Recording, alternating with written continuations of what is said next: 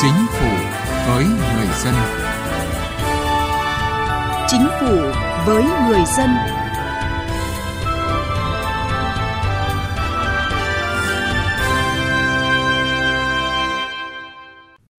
Thưa quý vị, thưa các bạn, Hiệp định Đối tác Toàn diện và Tiến bộ Xuyên Thái Bình Dương CPTPP được coi là hiệp định thương mại tự do lớn nhất sẽ tác động đến nước ta trên rất nhiều lĩnh vực như là chính trị, đối ngoại, kinh tế. Hiệp định chính thức có hiệu lực gần như cùng lúc với thời điểm bắt đầu năm 2019, không chỉ mở ra những cơ hội mới mà còn tạo thêm động lực để Việt Nam cải cách thể chế kinh tế, cải thiện môi trường kinh doanh. Chương trình Chính phủ với người dân hôm nay đề cập nội dung này. Và trước hết mời quý vị và các bạn cùng tìm hiểu những chỉ đạo điều hành nổi bật của Chính phủ trong tuần qua.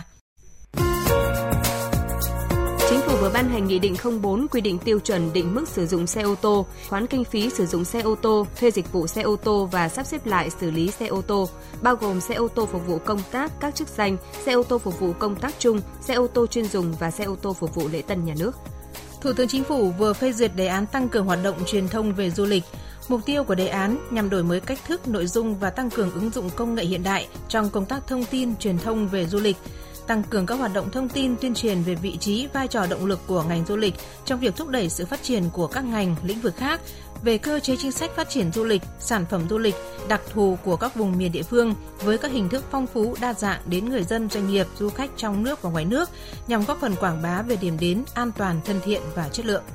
Thủ tướng Chính phủ quyết định giao gần 1.340 tỷ đồng cho các bộ, cơ quan và Ủy ban Nhân dân các tỉnh, thành phố trực thuộc Trung ương, kế hoạch đầu tư vốn ngân sách Trung ương giai đoạn 2016-2020 đợt 5 và danh mục dự án bố trí kế hoạch đầu tư trung hạn vốn ngân sách Trung ương giai đoạn 2016-2020. Văn phòng Chính phủ có thông báo kết luận của Thủ tướng Nguyễn Xuân Phúc tại buổi làm việc với lãnh đạo tỉnh Thừa Thiên Huế. Thủ tướng Chính phủ yêu cầu tỉnh Thừa Thiên Huế phải nỗ lực phấn đấu hơn nữa để trong năm 2019 phấn đấu đạt 2,5 triệu khách du lịch quốc tế, mức tăng trưởng du lịch cao hơn bình quân cả nước. Đồng thời khẩn trương triển khai thực hiện đề án di rời dân cư, giải phóng mặt bằng tại khu vực 1 di tích Kinh Thành Huế thuộc quần thể di tích Cố đô Huế để phát triển du lịch. Phó Thủ tướng Thường trực Trương Hòa Bình, trưởng Ban chỉ đạo 389 quốc gia vừa yêu cầu Ủy ban Nhân dân tỉnh Quảng Ninh chủ trì phối hợp với Bộ Tư lệnh Bộ đội Biên phòng khẩn trương xác minh làm rõ nội dung phản ánh của báo Tiền Phong về tình trạng buôn lậu, vận chuyển trái phép hàng hóa qua biên giới diễn ra tại huyện Bình Liêu, tỉnh Quảng Ninh. Kiểm điểm xác định trách nhiệm nếu có của người đứng đầu cơ quan đơn vị để xảy ra tình trạng này, báo cáo Thủ tướng Chính phủ kết quả trước ngày 1 tháng 2 năm 2019. Theo thông báo kết luận của Phó Thủ tướng Chính phủ Vương Đình Huệ tại hội thảo toàn quốc phát triển du lịch nông thôn gắn với xây dựng nông thôn mới, Phó Thủ tướng yêu cầu xác định phát triển du lịch nông nghiệp nông thôn chính là một giải pháp căn cơ để nâng cao giá trị sản xuất nông nghiệp và thu nhập cho người dân nông thôn. Phát triển du lịch nông thôn phải coi trọng lợi ích của người dân, chú trọng phát huy các giá trị văn hóa truyền thống. Từ chính sách đến cuộc sống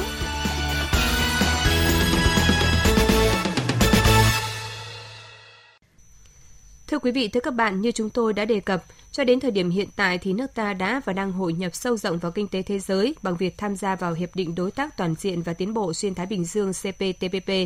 Hiệp định này có rất nhiều quy định mới, tiến bộ, thúc đẩy nước ta tiếp tục mở rộng thị trường, cải thiện điều kiện kinh doanh cho các doanh nghiệp và quan trọng nhất là cải cách mạnh mẽ thể chế. Với 11 nước tham gia, Hiệp định Đối tác Toàn diện và Tiến bộ Xuyên Thái Bình Dương CPTPP là một trong những hiệp định thương mại lớn nhất thế giới và khi được thực thi đầy đủ sẽ bao gồm một thị trường gần 500 triệu người tiêu dùng, chiếm khoảng 13,5% GDP toàn cầu. 11 nền kinh tế CPTPP bao gồm Australia, Brunei, Canada, Chile, Nhật Bản, Malaysia, Mexico, New Zealand, Peru, Singapore và Việt Nam – các mặt hàng xuất khẩu có thế mạnh của Việt Nam như là nông sản, thủy sản, điện, điện tử đều được xóa bỏ thuế ngay khi hiệp định có hiệu lực. Tổng giá trị xuất khẩu của Việt Nam có thể tăng thêm 4,04% và nhập khẩu tăng thêm 3,8% vào năm 2035. Tổng số việc làm tăng thêm hàng năm từ 20.000 đến 26.000 lao động – CPTPP không chỉ đề cập tới các lĩnh vực truyền thống như là cắt giảm thuế quan đối với hàng hóa mà còn mở cửa thị trường dịch vụ, sở hữu trí tuệ, hàng rào kỹ thuật liên quan đến thương mại, xử lý những vấn đề mới phi truyền thống như lao động, môi trường, mua sắm của chính phủ, doanh nghiệp nhà nước.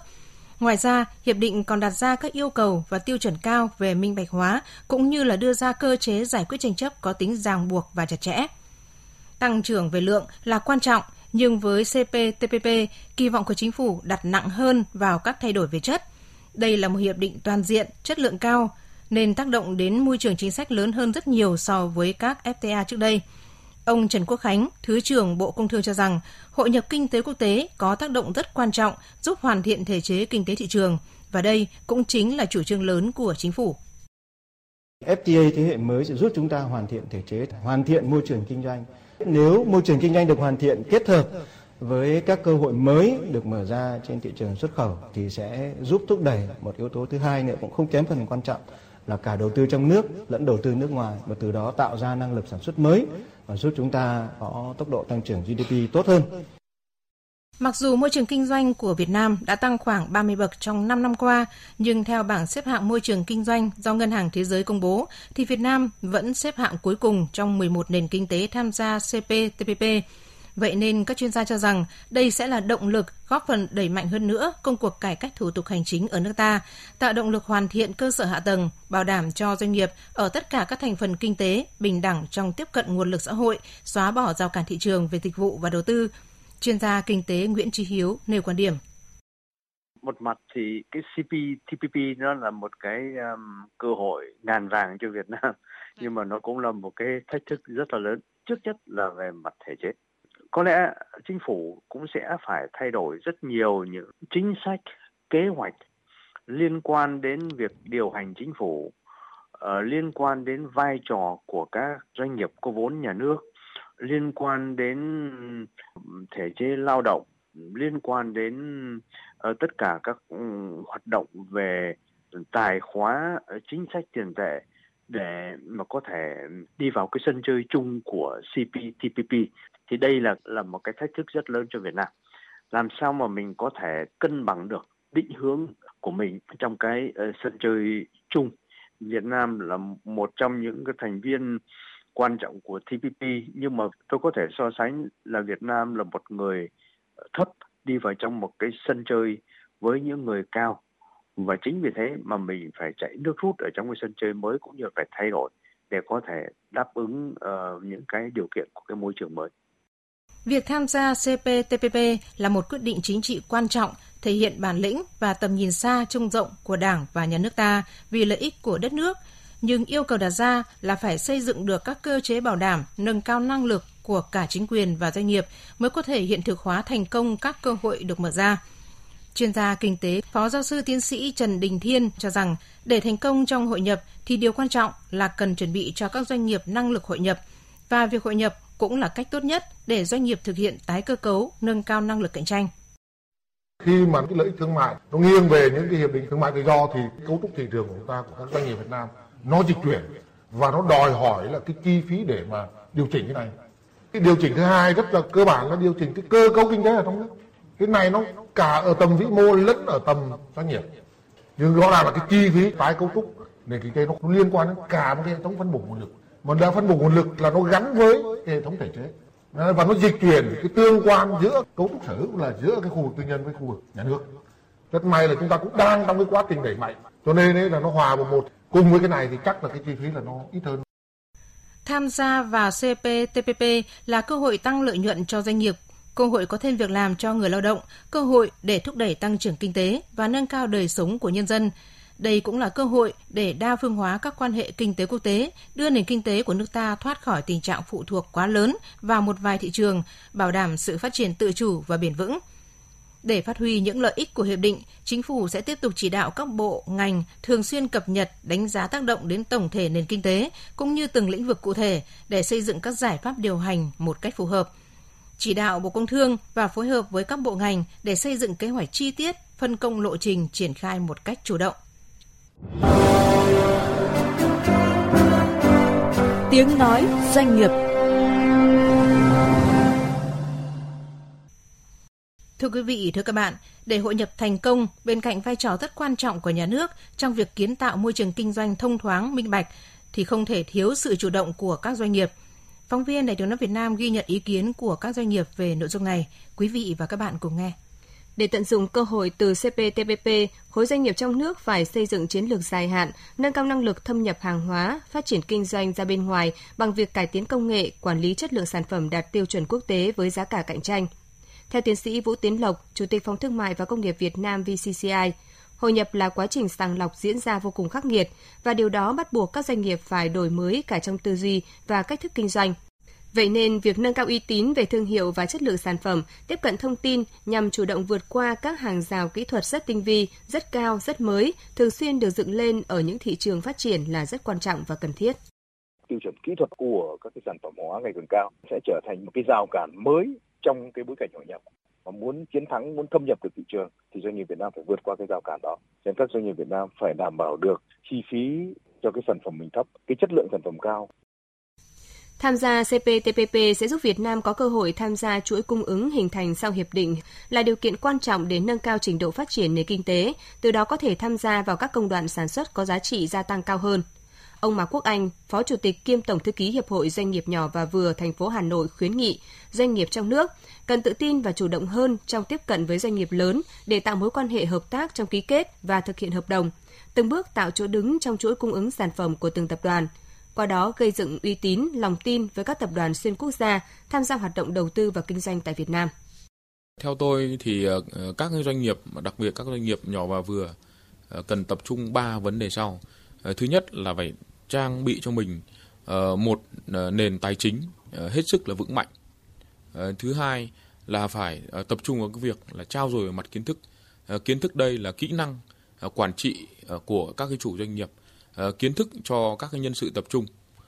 kiến thức trong vấn đề tiếp cận các cái nguồn thông tin về hội nhập, kiến thức về vấn đề về cơ sở về mặt pháp lý khi tham gia đàm phán, ký kết hợp tác với các cái đối tác nước ngoài. Ờ, cái vấn đề thứ ba nữa là chúng ta phải tập trung vào cái việc là chúng ta phải kết nối. Ờ, kết nối ở đây là phải kết nối với cả các cái lãnh đạo, ờ, chính phủ, sở ban ngành, thành phố.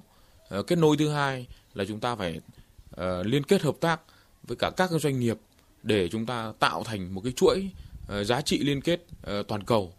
chuỗi giá trị liên kết ở trong Việt Nam để chúng ta phát triển một cách nó bền vững. Cái kết nối thứ ba nữa, chúng tôi cũng khuyến nghị là các doanh nghiệp nhỏ vừa là chúng ta cũng phải liên kết hợp tác, ờ, kết nối với các hiệp hội ờ, ngành nghề, hiệp hội ngành hàng bởi vì đó là cái nơi mà có thể các cái doanh nghiệp chúng ta tập trung những ý kiến phản ánh những cái khó khăn, những cái vướng mắc để chúng ta có thể chia sẻ với hiệp hội và cùng đấu tranh để làm sao tạo nhiều các cái môi trường hoạt động sản xuất kinh doanh chúng ta nhận được nhiều cái ưu đãi và cũng như nhiều cái chính sách hợp lý để cho các doanh nghiệp nhỏ vừa phát triển. Nắm rõ các quy định cam kết của CPTPP và tham gia các chuỗi cung ứng cũng giúp doanh nghiệp trong nước phát triển nhanh.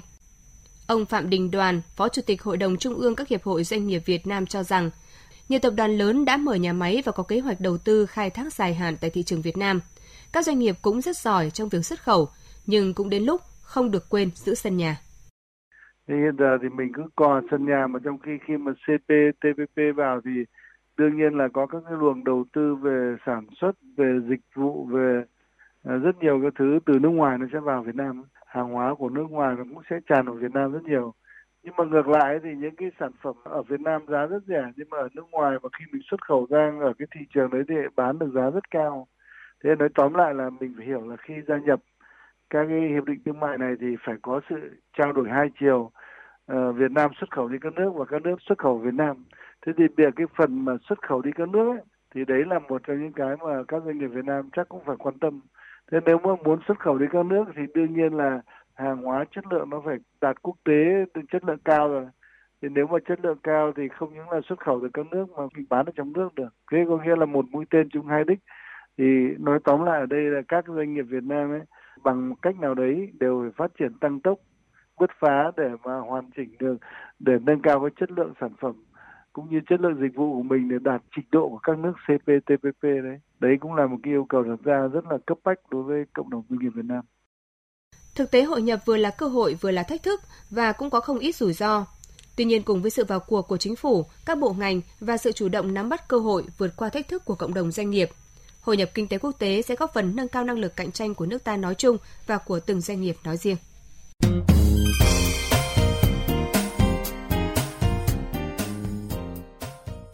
Thưa quý vị, thưa các bạn, với việc tham gia các hiệp định thương mại tự do thế hệ mới đã đặt ra những yêu cầu nghiêm ngặt về các tiêu chuẩn lao động, trong đó có các quy định về điều kiện làm việc, sự minh bạch về tiền lương và các vấn đề khác. Các doanh nghiệp khi hội nhập sẽ phải đảm bảo phân chia thu nhập của người lao động hài hòa. Như vậy, người lao động sẽ có cơ hội hưởng lợi nhiều hơn. Theo các chuyên gia thì riêng về khía cạnh lao động, việc làm, việc tham gia hiệp định đối tác toàn diện và tiến bộ xuyên Thái Bình Dương CPTPP cho thấy khả năng tăng thêm việc làm là khá tốt. Cụ thể là đối với CP TPP, số việc làm được tạo ra mỗi năm theo tính toán từ năm 2020 trở đi là 17.000 cho đến 27.000 việc làm. Với hệ thống pháp luật và môi trường đầu tư tốt hơn thì người lao động Việt Nam sẽ có nhiều cơ hội việc làm, lựa chọn nghề nghiệp, điều kiện lao động, thu nhập, đời sống được nâng cao hơn, được bảo vệ và bình đẳng với lao động các quốc gia khác. Chị Phạm Việt Phương, sinh viên Đại học Luật Hà Nội kỳ vọng. Thực tế là hiện nay ấy, về cái tình trạng ở nước Việt Nam thì rất nhiều sinh viên ra trường thì đều không tìm được việc làm. Việt Nam hiện nay ấy, thì đang trong quá trình hội nhập với các nước ừ, phát triển trên thế giới. Bản thân tôi là một sinh viên sắp ra trường thì tôi cũng mong rằng là cái việc hội nhập này sẽ tạo cho tôi được nhiều cơ hội có những cái việc làm mà những cái việc làm này phù hợp với những cái chuyên ngành mà chúng tôi đã học để chúng tôi không phải làm trái ngành nghề. Cùng với cơ hội việc làm, các tiêu chuẩn lao động tiếp tục được yêu cầu cao hơn. Bởi lẽ, bình đẳng lao động là một trong những nội dung để thực hiện tự do bình đẳng trong thương mại.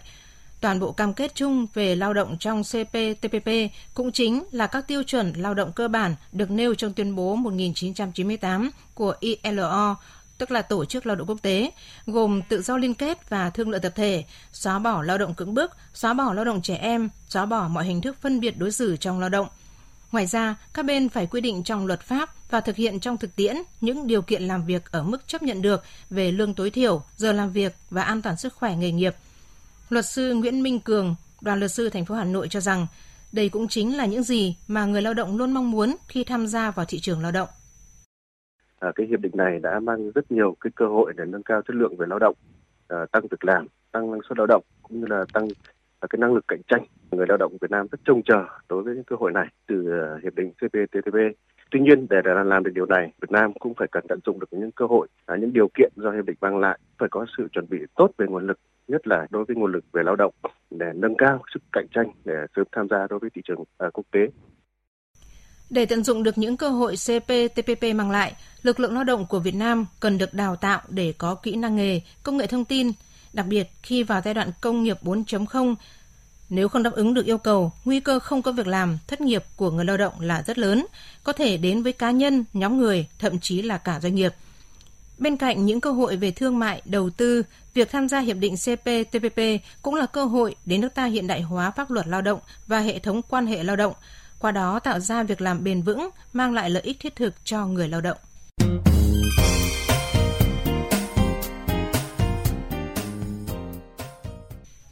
Những ý kiến của người lao động về cơ hội việc làm trong quá trình hội nhập cũng đã kết thúc chương trình Chính phủ với người dân ngày hôm nay. Chương trình do biên tập viên Thúy Hà biên soạn và thực hiện. Cảm ơn quý vị và các bạn đã quan tâm theo dõi.